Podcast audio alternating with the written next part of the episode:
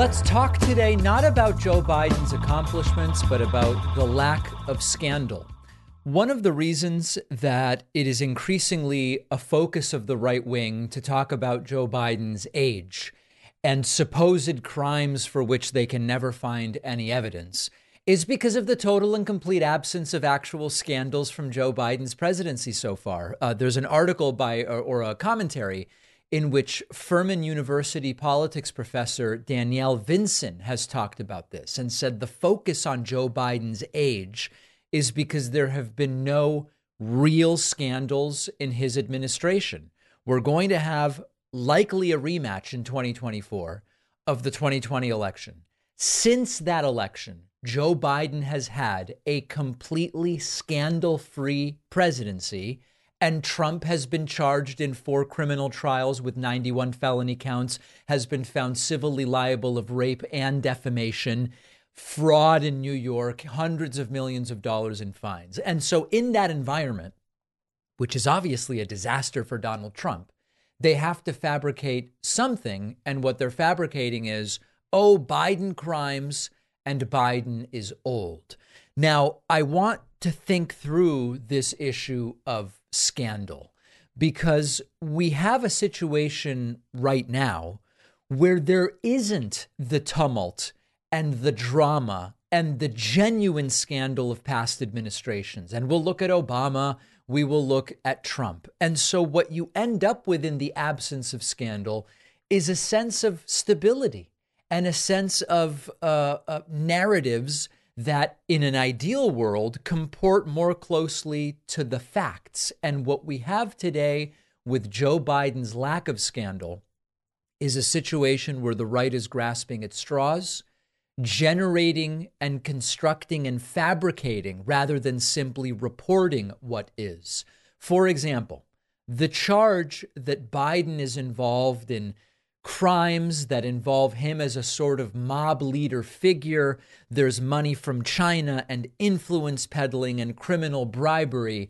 None of it, after years of investigation, has led to any substantiated proof. And it's a really poignant example of the total lack of scandal that exists in reality and what they have to fabricate. The smaller the real scandal, the more hard to believe and absurd the trumped up fake scandals become. So the Republican Party is not focusing on policy disagreements with Joe Biden. They're not even really focusing on ideological ideological differences other than every once in a while hurling socialist as an insult at Joe Biden. They are trying to tarnish the reputation of the administration either through guilt by association when it comes to Hunter Biden or just simply unfounded accusations, stuff that they are uh, uh, making up. Yes, it undermines the political discourse, but it also diverts attention from the policy accomplishments of Joe Biden, which I've explained many times. It's all they have. It's not a great strategy, but it's all they have. Uh, we then get to stories that they tell about the economy. Not only is there an absence of scandal under Joe Biden, we have an economy that, by all reasonable assessments, is pretty good. Donald Trump predicted in 2020 that if Joe Biden becomes president, we would see a recession, uh, 1929 style stock market crash, horrible stuff. What happened is the opposite. Unemployment rates are consistently and persistently low. The stock market is hitting record highs almost every week. Many sectors have completely rebounded from their pandemic induced downturns. It is true that although inflation is down, prices are still much higher than they were years ago because inflation is still positive, right? When inflation comes down, prices are still going up, just not by as much. Supply chain disruptions are still affecting a number of interest, in, industries, and it has generated hurdles. Biden's doing what he can to deal with that, and he's being proactive rather than reactive. But because that is the status of the economy, they have to go to fabricating fake scandals. Now, critics could say that when you highlight the absence of a scandal, you are cheerleading for Joe Biden, merely cheerleading for Joe Biden. What I'm doing is acknowledging facts that are about promoting reality and truth over hyperbole and conjecture. And there were a number of scandals under prior presidents, including Democratic presidents, and they can be seen alongside accomplishments and policy failures. What it happens to be, the reality of what it happens to be under Biden, is no scandals and a bunch of pretty good accomplishments, as well as the desire from the progressive left like me to see Biden do more. So, what I would, of course, love to see as we approach the 2024 election is for Republicans to come forward and really just focus on the policy of Biden that they disagree with. The problem is the disagreements that they have tend to be vague, often unsubstantiated, and completely counter to what the majority of their, the American people seem to want. So let's look at some prior presidents to kind of contextualize this. Even under Barack Obama, there was no shortage of criticism, right? There was policy I didn't like under Barack Obama. The scale up of drone warfare, for example, um, the the not going far enough in terms of moving the economy in the direction of some of the successful policies we've seen implemented in socially democratic countries like those in Northern Europe, Sweden, Denmark, etc. But scandals under Obama, I mean, it's mostly nonsense. I'll build up to what I consider closer to maybe a real criticism, but you had the tan suit controversy with Obama, where he wore a tan suit on a day where he was discussing serious matters, and the tan suit didn't communicate seriousness. You had the infamous latte salute, where Barack Obama saluted a Marine, and in his saluting hand, he had a coffee cup, and it was viewed as disrespectful. You had Mustardgate, where Barack Obama was mocked for requesting Dijon at dinner. Obama. Right. And Dijon is tantamount to elitism. Real Americans use, I guess, yellow mustard or something like that. Completely tri- trivial. You had, in terms of what they really tried to generate as a scandal, the birth or birth certificate stuff, it was not trivial in its implications, right? Imagine it were true that the person who was president was not legally eligible to be president. That would be a big deal. But it was based on nothing other than Barack Obama's skin color. And even Donald Trump jumped in on that. And then, in terms of, you know, the Solyndra loan controversy, not everybody may remember this, but the Obama administration was criticized because the Department of Energy made a $500 million loan guarantee to Solyndra. It's a solar panel company. The company later went bankrupt. And people on the right were raising questions about vetting processes for loan guarantees. Ultimately, there was no wrongdoing. The company just went bankrupt. And the truth is that those monies were used to fund a bunch of companies. And now, in the context of the abortive PPP slush fund that was administered under Trump, the th- thing seems so mild. And then, lastly, the Fast and Furious operation. This was this ATF operation, which was intended to track guns from the US that make it into Mexico. The idea was to use it to capture drug lords. The guns were lost, and one gun was used in the murder of an American border agent. The operation had flaws there was uh, no substantiated cover up by the Obama administration, which is what they went after him for. So, under Obama, there was also kind of a notable lack of scandal, but it's even more significantly notable the total absence of scandals under Biden. I'll come back to Afghanistan in a moment for those who are thinking of that. And then, I mean, listen, under Trump, multiple impeachments over serious wrongdoing, the first one for abuse of power and obstruction of Congress the second one with incitement of insurrection over January 6, 2021. You had the Russia stuff where, yes, we didn't get video of Trump and Russia plotting together. I don't know who was expecting that. Uh, but significant Russian efforts to influence the election, Trump's handling of classified information both while in office and immediately after. This goes back to 2017 with Russians in the Oval Office, later post presidency, waving classified documents around, the hush money payments directly related to his campaign involving Karen McDougal and Stormy Daniels and Michael Cohen, the Ukraine scandal, which was central to Trump's first impeachment, Trump soliciting Ukraine to investigate Joe Biden, the Trump Foundation ordered shut down and dissolved over using those donated funds as a slush fund the family separation policy at the US Mexico border, authoritarian attempts to silence media he didn't like, the travel ban fiasco, the Puerto Rico hurricane response, firing James Comey to stop the investigation into him, that horrible Lafayette Square photo incident where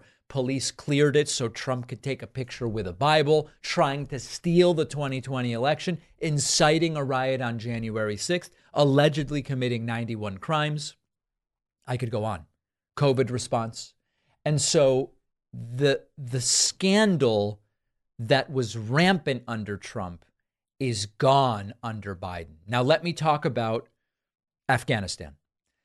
I've said before, the withdrawal from Afghanistan that Joe Biden executed was the same one that Trump was promising to execute, except he didn't do it. Was it chaotic?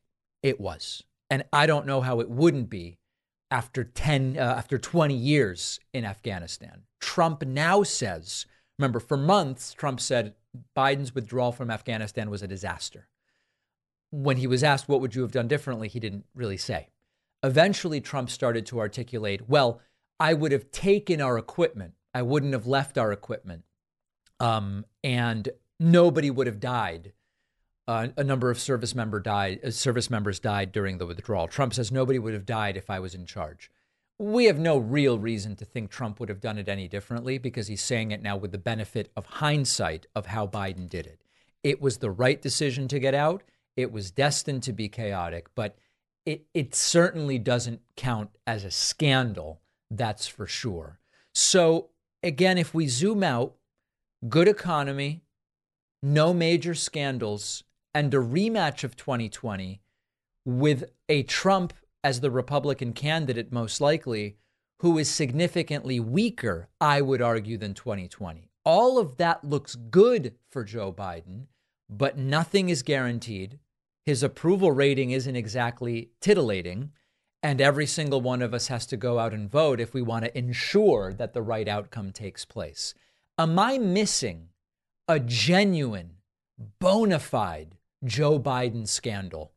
Let me know. Info at davidpakman.com or leave a comment on our YouTube channel, which you can find at youtube.com slash the David Pakman Show. If I am genuinely missing a Joe Biden scandal, I will come to you tomorrow with tears in my eyes and hat in hand and say, I'm so sorry. Here's the Biden scandal that I missed. Let me know.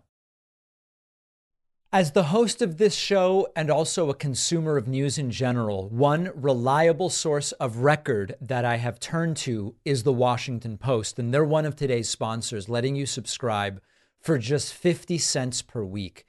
The Washington Post just helps me go deeper on the news that matters most. Their journalists bring facts and clarity about what's happening in DC, the economy, climate change, foreign policy, things I care about.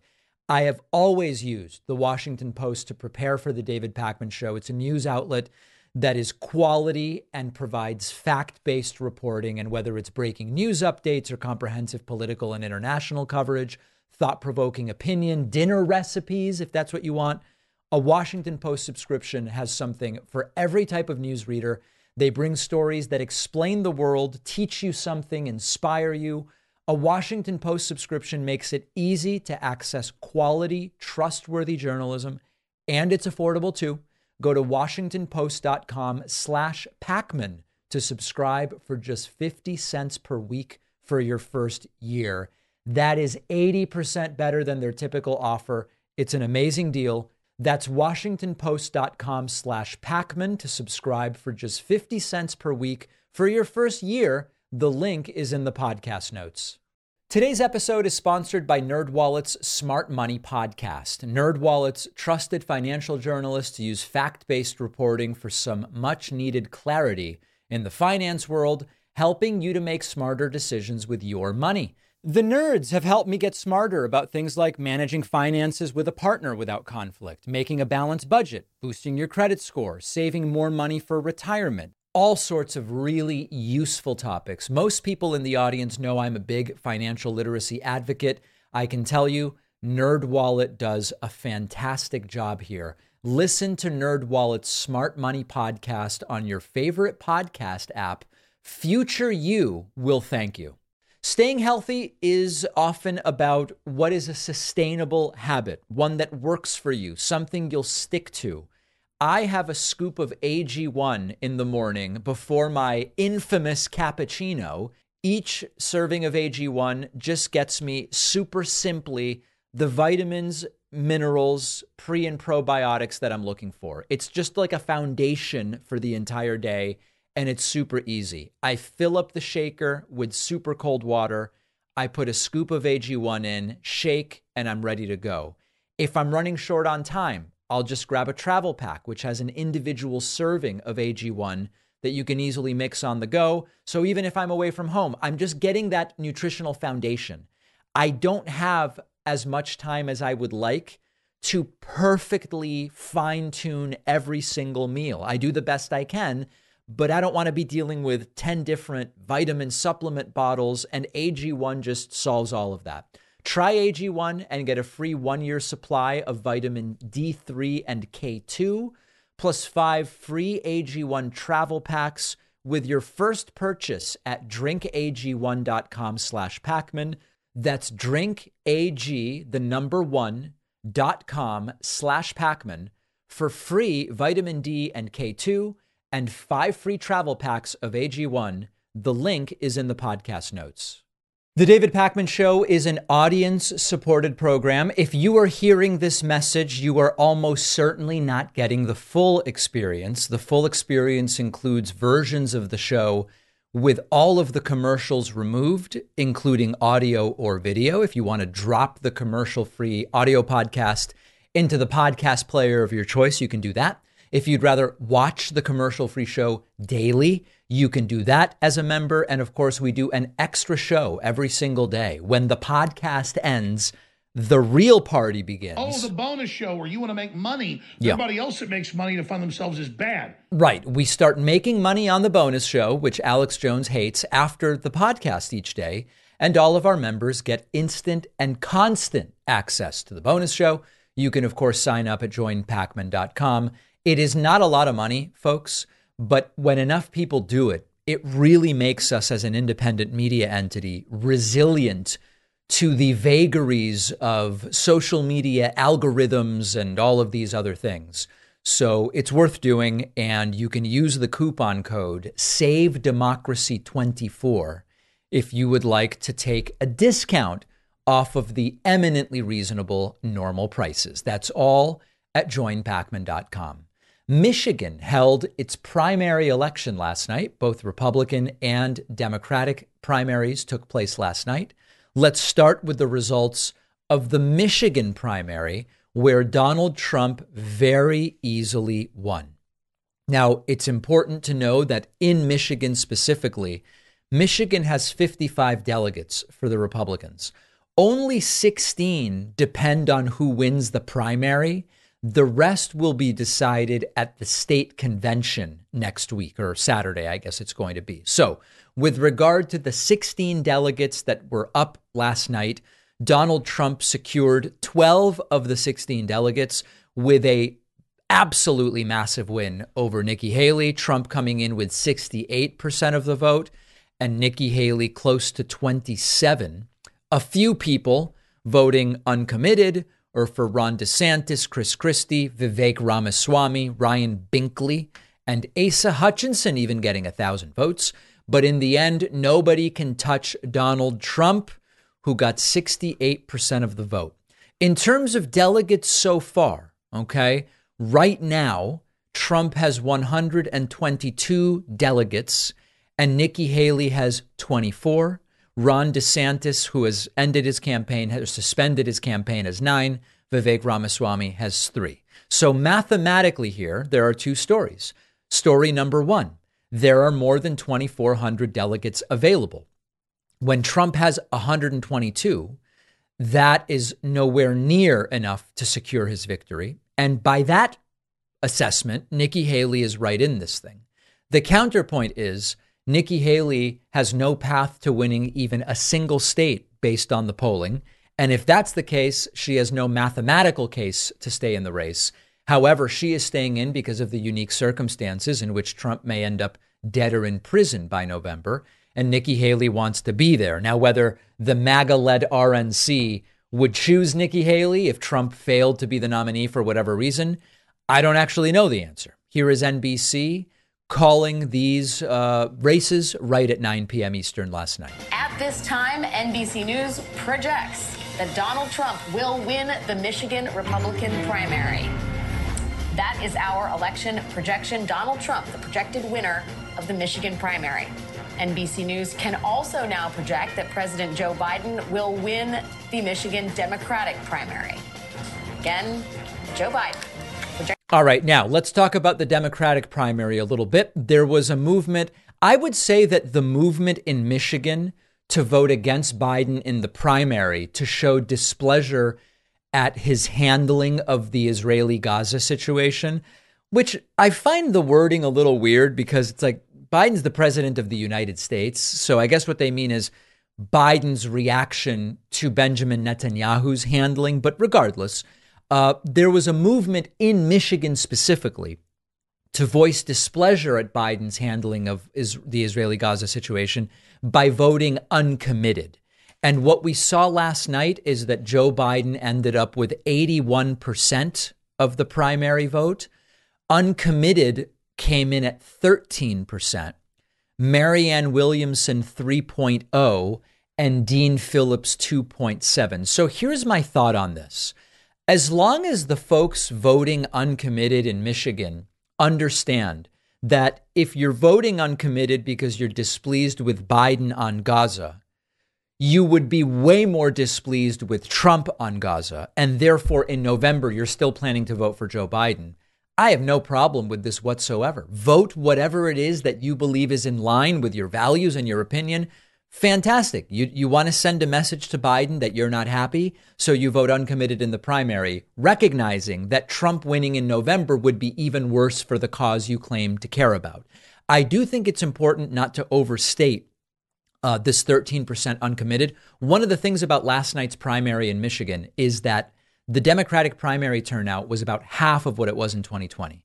Back in 2020, the primary, the Democratic primary in Michigan saw 1.6 million votes. Last night, we had not even 800,000 votes. So, with half the turnout, because it is not a competitive primary, those who showed up specifically to vote uncommitted against Joe Biden are dramatically overrepresented. This number of un- uncommitted votes with 2020's turnout would have been like six and a half percent rather than 13. So this is not to say anything about how much those uncommitted voters care about X, Y, or Z or anything like that. It's just a reminder that without a competitive primary, it leaves the door open for any sort of activist group to be overrepresented because most voters didn't half of those who voted last time didn't even come out because it's an it's essentially an uncontested primary. So, uh, Super Tuesday next week, 18 states and territories are going to hold primaries or caucuses. Nikki Haley says she's going to stick it out at least through that point in time. Whether she would be mathematically eliminated after Super Tuesday is still an open question. If she can get 40% in most Super Tuesday states, my math is that Nikki Haley would still not be mathematically eliminated and would have justification to stay in. Whether she will or won't remains to be seen. Nikki Haley continues to go scorched earth on Donald Trump, now saying that the idea of reelecting Trump is suicide for our country, and even suggesting that merely making Trump the Republican nominee would be suicide for the country. Axios has a report on this based on an interview that Nikki Haley did with the Wall Street Journal. And it says former UN Ambassador Nikki Haley slammed former President Trump in a Wall Street Journal interview published Tuesday, warning that if he clinches the nomination, the Republican Party could lose in November. Haley has repeatedly cited Trump's general election vulnerabilities as a reason for staying in the race, despite having no clear path. That's right, no clear path to win the nomination. Uh, this may be his survival mode to pay his legal fees and get out of some legal peril, but this is like suicide for our country. Haley said of Trump, who faces 91 criminal counts across four cases. We've got to realize that if we don't have someone who can win a general election, all we are doing is caving to the socialist left. Of course, there really is no socialist left of any significant power. Now, uh, on their side, Steven Cheung's uh, statement, he's Trump's campaign spokesperson, he says Republican voters have delivered resounding wins for President Trump in every single primary contest, and this race is over. Our focus is now on Joe Biden and the general election. You know, I uh, appreciate, on the one hand, that Nikki Haley, for the last six to eight weeks, has been way more forthright and direct and honest, really. It's just honesty at the end of the day about the problems with Trump. Trump has been a disaster for the Republican Party. And since Trump won in 2016, Republicans have either underperformed what they should have done historically or straight up lost. Uh, she's absolutely right about that. She is absolutely right that Trump is showing decline. She's absolutely right that Trump mistook Nancy Pelosi for Nikki Haley. She is absolutely right about all of these criticisms. And yet, and yet, she seems to think that Trump would still be better than Biden. I think, because Biden is even worse as part of the socialist left. And she has said that she would pardon Donald Trump. So if she really believes Trump and his actions to be the danger to this country that she claims them to be, why is she saying in advance she would pardon Trump before even having the facts about whether justice was applied correctly or incorrectly in Trump's criminal trials, which have not yet even happened. She says all of these terrible things about Donald Trump, and yet we are to believe that Joe Biden is even worse than that, especially when we've had more than three years of Joe Biden, no scandals, an economy that is quite stable, and a number of major accomplishments. It's very difficult to really see Nikki Haley as an honest participant in this entire thing when she, on the one hand, is saying these things about Trump, but then still saying, oh, it's all better than the Biden socialist left, and I would pardon Donald Trump. Trump is suicide for our country, but Biden is worse than killing the country by suicide. It actually invites even more questions than are answered by this. So I continue to believe that Nikki Haley is less crazy than Donald Trump. Don't get me wrong. She's less crazy than Donald Trump. She's more knowledgeable than Donald Trump, but at the end of the day, is still a calculating, bad faith political actor who should not be president of the United States and who now wants us to believe, I guess, that despite all of the terrible things Trump has done and said, which she tells us, she acknowledges, he's better than Biden and deserves a presidential pardon if convicted. Not a good faith participant to me, my friends. Less crazy, sure, but that is a very low bar. The household products you buy every week impact the environment. 30 million trees are destroyed every year for toilet paper in the US alone. Our sponsor, Reel, makes a sustainable toilet paper, contains no trees, it uses 100% bamboo. Reel's paper is certified by the Forest Stewardship Council, meaning they are responsibly harvesting bamboo grass that's used for their paper.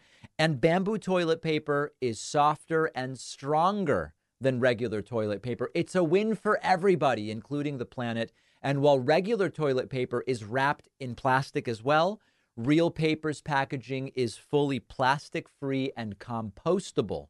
Reel Paper partners with One Tree Planted with every box of Reel that you buy. They are funding reforestation efforts around the country. So, unlike the other toilet paper that cuts down trees, Reel Paper doesn't use trees and is helping to actively plant trees. I have Reel toilet paper on a subscription so I don't run out. The subscription gives you an extra discount as well. Go to reelpaper.com slash Pakman and use the code Pakman for 30% off your first order and free shipping. That's R-E-E-L paper.com slash Pakman. Use code Pakman for 30% off. The info is in the podcast notes. You may remember a few years ago, uh, the show got hacked and uh, several thousand dollars were stolen. We never got it back. But now I have a lot more peace of mind because we use Aura. Our sponsor, Aura, is the all in one tool to protect your online and financial accounts. Aura alerts you anytime your personal info is found on the dark web or in data breaches, could be social security number, logins, financial accounts. You will get very fast alerts if a criminal does something like try to open up a bank account in your name, take out credit in your name. Aura will also monitor your bank accounts, your home and auto titles, which can help to guard against fraud. And Aura even protects your phone by letting you block and screen spam calls and texts.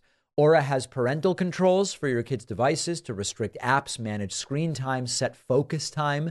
You can try Aura free for 14 days at aura.com slash Pakman. It only takes a few seconds to use the free trial to see if your username and passwords have been leaked online. That's A-U-R-A dot com slash Pakman. The link is in the podcast notes. The case being made by Donald Trump's lawyers against Fani Willis in the state of Georgia crumbled before our very eyes yesterday as a supposedly key witness said, I don't really know anything. And even the things I said were mere speculation. You have to see this implosion. The New Republic has a good article summarizing where we are, and then we'll go to the video. Key witness against Fani Willis completely crumbles on the stand. Terrence Bradley, a key witness for Donald Trump's team, sounded more like an office gossip when he took the stand in the Georgia trial. Donald Trump and several of his co defendants in their Georgia election interference case have accused Willis of an improper relationship with special prosecutor Nathan Wade. So understand, the Trump team wants the case thrown out because of a relationship they claim to know the details of and are arguing was inappropriate and a conflict of interest. Trump's team says Willis and Wade started dating in 2019. The couple says they didn't start dating until 2022 after Willis hired Wade for the Georgia case. Trump's lawyers have argued the romantic relationship provides a legal basis to disqualify Willis and throw the case out entirely.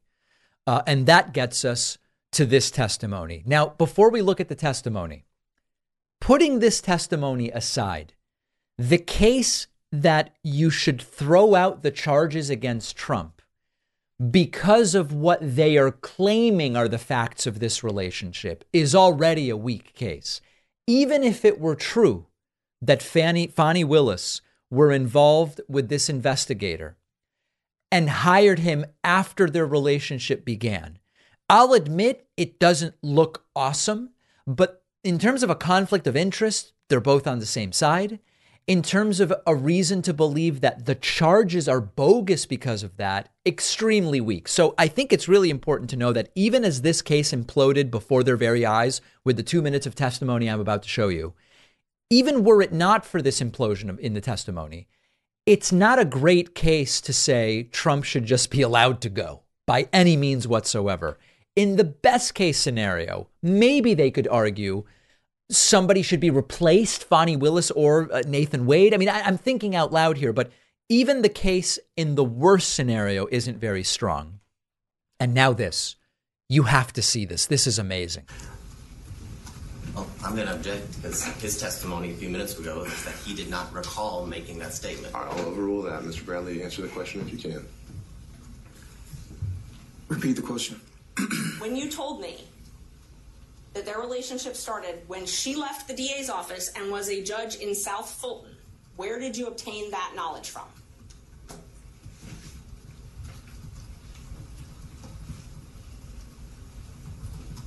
It was, I was speculating. And that's the case. I mean, that's it's over, right? We're going to look at the rest. It's over. The entire case that the Trump lawyers built is based on evidence of the timing of this relationship involving Fani Willis starting in 2019. The source of that admitted here it was merely speculation.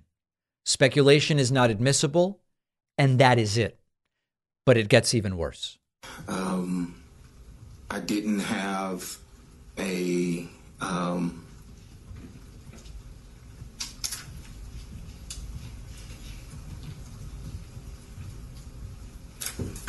No one told me I was speculating. No one told you that? No one told me that. You were speculating based on things that had been told to you or things you had observed? So I'm going to object as to uh, the nature of uh, this line of questioning because the witness has made it clear he was speculating as to how or what he knew.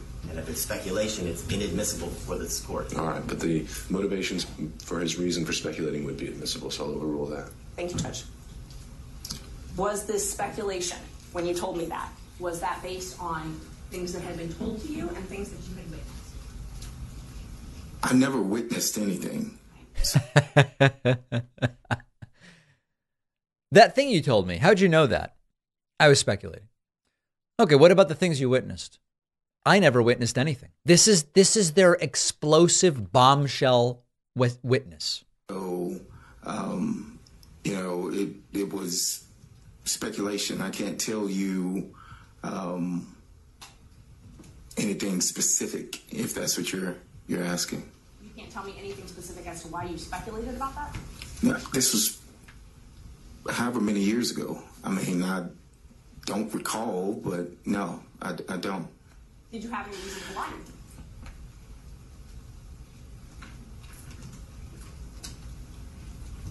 I don't know if speculation is lying, but I'm. Well, let, let me just t- show me where in this text it says you're speculating. You didn't ask me if I was speculating or guessing. I didn't ask you, but tell me if it says any. That I mean, that's actually a brilliant moment. That's a brilliant moment where the lawyer says, "Here's the transcript with you. Show me where in the transcript you said you were speculating." And Terrence Bradley says, "Well, it's not in the transcript because you didn't ask me whether I was speculating." And this is yet another failure by these lawyers that Trump hires. We're here. This No, it- If this is the same one that you just showed me, it does not. And you're welcome if you need to to look at your text. This is, um, I mean, listen, Trump has been trying to get Fani Willis off of the trail um, since before the charges were even brought brought forward. There have been a number of articles written about how before the indictment even came forward, Trump was already trying to get her uh, disqualified. Here's an article by Sarah Jones. Trump pressures Georgia GOP to remove Fani Willis before she can indict him. The idea being remove her from even being the district attorney in Fulton County, Georgia, so she can't even get to uh, indicting him. Trump wrote, you might remember this, Trump wrote on Truth Central, the racist district attorney in Atlanta, Fani Willis, one of the most dangerous and corrupt cities in the U.S., is now calling the Georgia legislature, of course, racist because they want to make it easier to remove and replace the local rogue prosecutors who are incompetent, racist, or unable to properly do their job. This is a great development for Georgia, but also other parts of the country. Congratulations to the Georgia legislature for having the courage to act boldly, fairly, and fast. Of course, uh, there was no evidence any of that was true, and ultimately she was not removed. This has now completely collapsed, and we are now waiting only for the I's to be crossed and the T's dotted, as Sean Hannity once said. But I don't know how this can continue anymore, given that the witness says, I didn't see a damn thing and I was just speculating. However, we know from the so called Biden crimes investigation that just because you have no evidence doesn't mean that you're going to give it up. And in fact, let's go and discuss that now with some of the latest video from James Comer. After the supposed FBI informant on Biden's crimes, Alexander Smirnov, was found to have lied to investigators and admitted in court documents that a bunch of that story about the Bidens came from Russian intelligence, you would think Republicans would say, you know what? We're going to abandon this line because it just doesn't make any sense. There's no evidence for it. But they haven't done that. They're insisting, well, that's only one part of our case. But now they are getting increasingly desperate. And this one actually borders on being offensive, particularly given Joe Biden's uh, history with cancer in his family and the death of his son from cancer. The new one is that James Comer appeared on Fox News with Maria Bartiromo. And in trying to connect Joe Biden to corruption, says, you know, Joe Biden owned healthcare stocks and he wanted to cure cancer. That sure sounds like a get rich quick scheme to me. I kid you not. This is how sick and deranged these people are. Take a listen to this. Now we have two people on record. We have Bobulinski talking about the business model for selling the Biden brand, and now Galanis talking about the business model for selling the, the Biden brand. So w- what you have here, and, and you have the Politico source talking about the business model for selling the Biden brand. All three of those sources confirm that one way the Bidens were able to abstract uh, all this money from these shady, desperate characters was they said Joe Biden, not only do we have access to him, but he wants to be a part of this. He wants an equity stake in this, and he may even sit on the board. That's what they told CEFC with the 10% for the big guy. That's what the Politico article confirmed about the Americore Health. That was the business model. So what we've been able to do in this investigation is not only prove that the Bidens were influence peddling, we've been able to see exactly what their business model was. Not only were they saying, yeah, here's Joe Biden on the phone. Here, let's have dinner with Joe Biden. But they're also saying Joe Biden wants an equity ownership, and he may even sit on the board if you if you pay us enough money. Wow! And then let's not forget, during the last uh, year of the Obama administration, Joe Biden's portfolio included health care Mm-hmm. and his whole thing about we want to cure cancer. So there's another point here that says uh, that. You understand what, what is being said here, right? Joe Biden's portfolio include healthcare stocks, and Joe kept talking about I want to cure cancer. Clearly, Biden was trying to make a buck through the slice of his portfolio that was healthcare companies by curing cancer. He didn't genuinely want to do something on cancer given how cancer took his own son and has touched his life in so many other ways. It's just get rich quick. And the problem with this reasoning is that you could apply this to anybody. I mean, remember that infamous video where Noam Chomsky, no, uh, not known exactly for being a rapacious capitalist, Noam Chomsky was asked by a reporter, you know, you have all these criticisms of the food industry and military industrial complex and defense companies and big pharma and blah, blah, blah. And you got your money in mutual funds. And the mutual funds own little slices of all of those companies you criticize. And Noam Chomsky basically said, "What you want me to keep the money under my mattress? I mean, listen, what, what are you what are you talking about, right? I mean, at the end of the day, the, this is I have no direct involvement in any of that. You could apply this to me. I've been very open that I think the most logical investment strategy is not to try to pick individual stocks and beat the market, and it's none of that. It's dollar cost averaging in the lowest cost mutual funds. I own what's called a total stock market index fund. Why? Because I'm not trying to time or pick a specific industry. I'm just saying stocks tend to go up over time. I don't want to pay high fees. So my total stock market index fund, I think the fee is like three basis points a year. That's 0.03%. And I let it ride. Now, could someone come to me and say, David, you know, the total stock market index fund owns fossil fuel companies and it owns this, that, the other? Yes, that's true.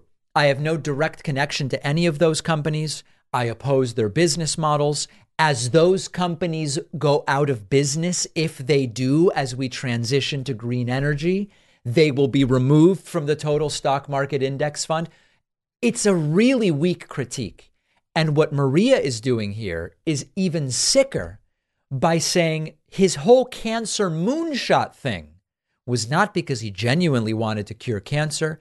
It's because in the back of his of his mind, he knows that a little slice of his portfolio is in pharmaceutical companies, which at least in theory would make money from curing cancer, although there's a counterpoint. And the counterpoint that many of these Republicans often put forward is big pharma doesn't want to cure cancer because they make more money by treating it on an ongoing basis rather than curing it. So the same people arguing this also say we can't trust big pharma to even want to cure cancer because they actually make more profit by not curing it. So these people are sick. These people are disgusting. And also, with regard to the Biden uh, uh, crime stuff, they're not going anywhere else. Here in this next clip, you know, now that their star witness has been indicted, Comer says anything having to do with the FBI is suspicious. He no longer trusts the FBI. You, you look, they've indicted even more is coming out about the informant, what role he played for the FBI. The FBI paid him to be a spy in Russia. They indicted him because he was communicating with Russia, but that's what they paid him for over 10 years to do. So I don't know anything about Smirnov, but it, it you know, the circumstances around his indictment and uh, his rearrest and the and the changing of the indict the original indictment by Weiss uh, is very concerning because everything that that I've had uh, to do with the FBI has been very suspicious throughout this investigation. The trust level that I have with the FBI is zero, Maria. And look, we just we're following the money. Smirnov never was a key part of this investigation, never was a part of the investigation, not because we couldn't. It was just right. It was his critical witness, but now he's what, like a coffee boy? So here's the important thing. Uh, Comer now says he distrusts anything having to do with the FBI. It's important to remember that the FBI director, as well as the special counsel who investigated Alexander Smirnov, are Republicans. They are Republicans. They are not left wing, whatever. They are Republicans, and that's the bottom line. So they are committed to this. If we go back to the top of the show, I opened the show by telling you the focus on Biden's age and the focus on the supposed crimes of Biden are all in a, in a framework where there are no actual Biden scandals. And the longer Biden goes without a scandal, the more incentivized these Republicans are to come up with something. And that's why they're desperately attached to this. If things were going terribly and they could say the economy's a disaster and we've suffered terrorist attacks and uh, schools are shutting down and go, if they really had a disaster to point to, they wouldn't be messing with this stuff. They would just be telling us the truth about how bad things are in the United States.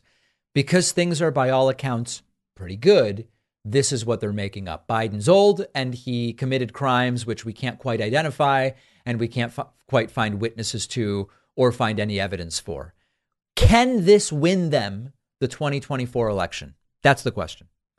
I hope that the answer is no, because the Republican Party is made up of so many low information, deluded voters, I worry that they can actually ride this nonsense to a victory. That's where we come in by voting in November. If you could use a little help meeting your weight loss goal for 2024, give our sponsor, PhD Weight Loss, a call. They've been doing some amazing things for people. They make the weight loss journey simple they do one on one coaching with their certified team of compassionate, encouraging dietitians. PhD Weight Loss helps real people get results through lifestyle modification based on protocols from successful clinical trials. You get an initial consultation, you review your history, your lifestyle, your, go- your goals. You create a customized plan of action. It includes food and lifestyle and then their team of dietitians and counselors are at your disposal every step of the way. If weight loss is something you're working on, check out PhD Weight Loss. No severe calorie restriction, no medications, pills, or supplements, unsustainable exercise routines, none of that stuff. PhD Weight Loss has an approach that focuses on behavioral change, nutrition education, and they take an overarching holistic approach to your body and habits. The founder, Dr. Lucas, is offering a free workshop just for my audience on February 29th at 3 p.m. Eastern, where you can learn more about PhD weight loss, why weight gain isn't your fault, evidence based approaches you can implement on your own right away to improve your health. Sign up for the free workshop at davidpakman.com slash PhD. They've helped over 7,500 people drop weight. You could be next. That's davidpakman.com slash PhD. The link is in the podcast notes. I have been tracking my genealogy for years, and the service I've always used to put my family tree together is MyHeritage, which is why I asked them to be a sponsor. MyHeritage is the number one family history service because of how easy they make it to discover your origins and relatives with over 19 billion records. You don't need to know anything about genealogy. Just let MyHeritage do the work. For example, if you're watching this on YouTube, you can see their instant discoveries feature here lets me add an entire branch of 28 people connected to my great great grandfather to my family tree, all with their info and photos. I found all kinds of amazing, unexpected things. We found this incredible photo here of an immigration record from the US Canada border crossing for a relative born in 1895. I had no idea about this. It is super interesting. I'm showing some more of my discoveries here. It just connects you to your roots, where you come from. It's also given me a lot of quality time with my family, showing them these discoveries. You can try MyHeritage totally free for 14 days. Go to davidpakman.com slash myheritage. During that two-week free trial, there are a ton of amazing things you can find out about your family and where you come from. Go to davidpakman.com slash myheritage. The link is in the podcast notes. Radical and repugnant Republican Congresswoman Lauren Boebert's son, Tyler Boebert, has been arrested and charged with 22 counts, including multiple felonies. Now, I want to put some disclaimers right up front here. Number one, this is being reported independently. This is an adult. This is someone Lauren Boebert talks about. If this were a minor who Lauren Boebert did not discuss publicly, I would not be talking about it. And I think that this, it's, I, I just want to put that up front because there are very specific reasons why this guy's arrest is relevant to the ethic and ideology put forward by people like Lauren Boebert. And it has everything to do with hypocrisy on family values. Now, let's first tell you what happened and then we'll kind of get into the context. So, KJCT reports Lauren Boebert's son arrested facing 22 charges. He's 18 years old. Uh, according to the Rifle Police Department's Facebook page, he was arrested uh, after a string of vehicle and property thefts in the area and he is facing four charges for criminal possession of a financial device. Now, uh, I had to look up what that means. It basically sounds like stealing credit cards or checkbooks. Like he was he was criminally in possession of those devices that did not belong to him.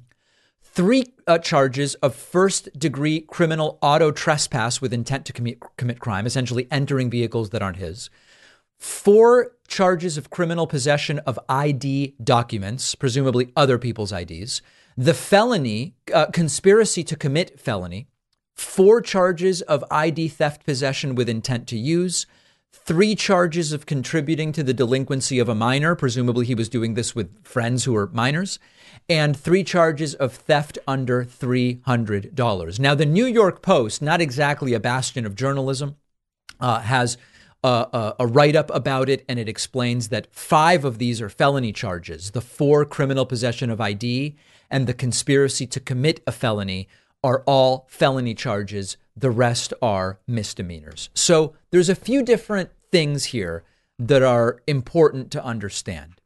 Number one, this is the same kid of Lauren Boebert's who has a kid himself and led to that entire fiasco of Lauren Boebert becoming a 36 or 37 year old grandmother and talking about how great it is. Now, here is the hypocrisy that I want to focus on.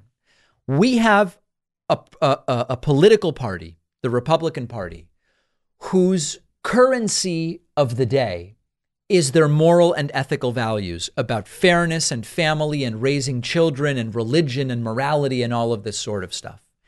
And they are led by some of the people who, listen, it's not me passing judgment, it's by their own standards. They are not showing us that they are the people who should really be laying out the moral framework and fabric of our country.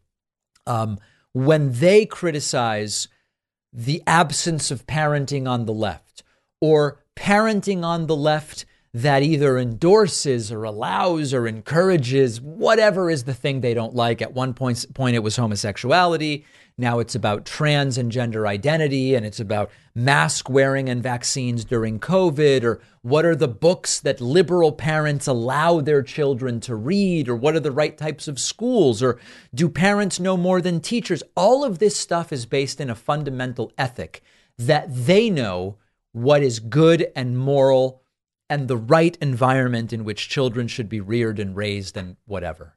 And they are the ones invariably filled with, you know, I don't even want to get into uh, the sexual assault and sexual abuse instances uh, uh, with, with the people claiming to have the moral majority. But Lauren Boebert is really the epitome, where she is truly a bomb thrower about how all left wing values are bad and lead to problems in the way children are reared, and on and on and on and on.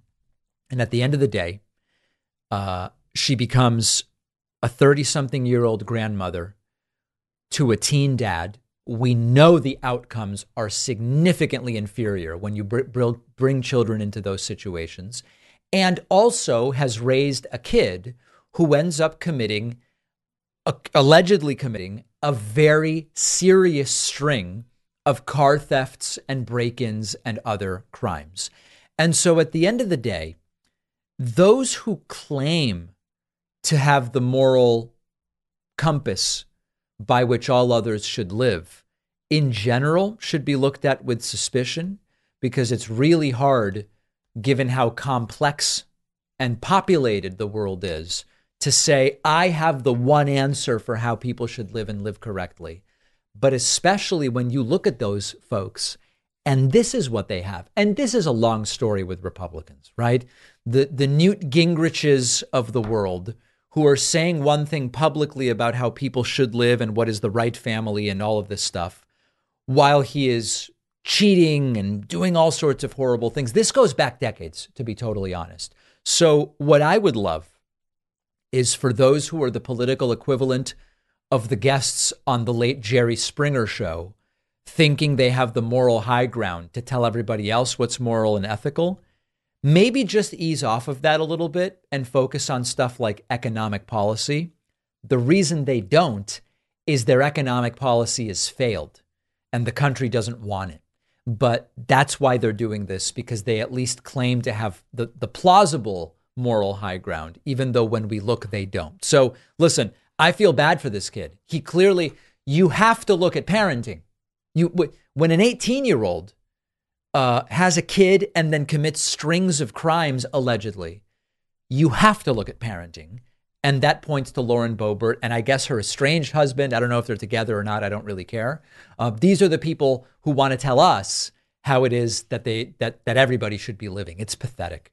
Robert F. Kennedy Jr. is an independent candidate for president and he spoke uh, before a group of black voters and said some really wacky stuff that, admittedly, with these guys, there's some kernel of reality in there, but it's often mashed up and reconstituted into something that isn't really what it is.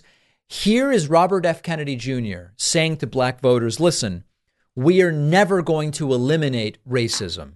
There's a lot that goes into this discussion, so let's play it and then we will discuss. I'm going to say this a lot of the liberal energy to deal with racism, systemic racism in this country, has been directed at trying to make people so they're not racist anymore through education, through sanctions, through cancellation, whatever. And all of these things are important. But I would say that we're never going to eliminate racism. Hmm. We are hardwired from the 20,000 generations that humanity spent wandering the African savannah in little tribal groups, we're hardwired to look for differences in other people and then to, to essentially practice racism. He is starting with a kernel of reality. And the kernel of reality is that when there is uncertainty, we are hardwired I'm going to use the word hardwired. I don't know that it's exactly the right word, but if we want to say we're hardwired to anything, it's when there is complexity and decisions to be made on which maybe our lives depend. We are, in a way, hardwired to stereotype. What is a stereotype? A stereotype is a shortcut that takes some rule and applies it to the individual. And there can be positive or negative stereotypes, but we really should see stereotypes at least at, some point as something that was an adaptive response. And so if you start to notice intuitively that when you are in danger, there is a certain type of person around. Either it's always people wearing glasses that are around when there is danger, or maybe it's racial, or maybe it's whatever. The, the reason the brain would stereotype is to say, I don't know this particular person, but here is a stereotype about what is often the case. I can apply it to this person to quickly make some kind of judgment and maybe keep myself safe. There is a lot of scientific basis for stereotyping as a shortcut to keeping ourselves safe. But when RFK Jr. says, listen, we're just hardwired to be racist and that's it, that's a different thing. We are hardwired to notice differences. We are hardwired to try to use stereotyping for shortcutting. But racism as a practice and as a societal construct, which is often what we're talking about, is not a result of evolutionary biology.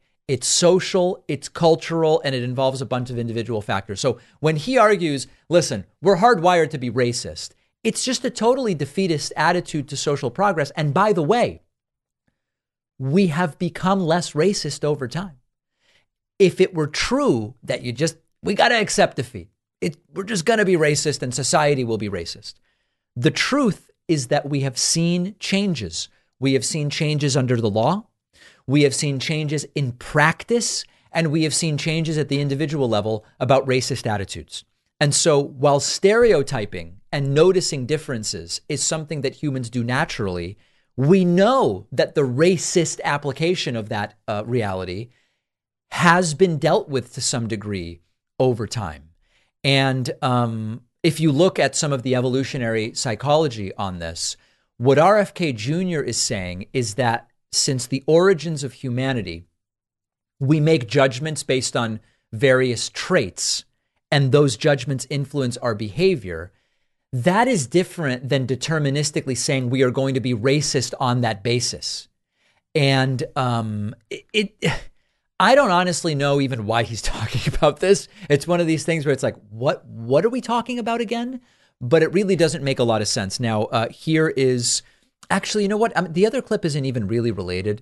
It's about how to make kids resilient against racism. I'm going to skip the clip. It's not even a great clip making not a lot of sense, RFK Jr., but I will tell you in the three latest national polls Trump, Biden, Kennedy RFK is polling 14, 17, and 24. Those are scary numbers. Those are scary numbers. We have a voicemail number. That number is 219 2 David P. Here's a voicemail from someone who felt my Dr. Phil interview was too soft. Hi, David. I listen to you all the time, and I was going to become a member. But I've seen you recently interview people like Dr. Phil. He was just about to get that paid membership, but then my Dr. Phil interview changed his mind. And you are so easy on them. It's just, it's, it's very disappointing mm. that you can't stand up to them and, and really corner them on some issues, but you just kind of let them do their thing and you're very soft on them um, it's not what I like in in a in a commentator from the left. So I decided not to become a member because I just don't think you're strong enough. I almost had him. I almost had a membership from this guy, and then the Dr. Phil interview was soft. I got a handful of messages from people saying that, and then mostly messages from people understanding that when you bring on someone like Dr. Phil, if you go on the attack in the way that I think some people wanted me to, the guest gets defensive and you get nothing and you make no progress. Uh, I think the point of the Dr. Phil interview was to expose that he says he's just a common sense guy who's not into politics, but really he's subscribing to just the generic flavor of the day of right wing ideas. I think the interview did that. And by seeing the feedback and uh, the uh, uh, views that the interview is getting, I think it was a success. There are some things that if you don't produce a show, you may not understand about how, how you have to deal with certain guests in certain interviews. I did exactly what I planned to do with Dr. Phil. And I think the revelation was this guy's just another right winger. Um, always love hearing feedback from folks uh, about the interviews, though, so I appreciate that. We have a great bonus show for you today. We will talk about the Virginia Lieutenant Governor apologizing after misgendering a state senator. The Arizona Republican Party has advanced a bill legalizing the killing of undocumented migrants when there is a suspicion of trespassing. And the Wendy's CEO is announcing surge pricing for food. How is this going to work? We'll talk about all of that and more when producer Pat joins me on the bonus show.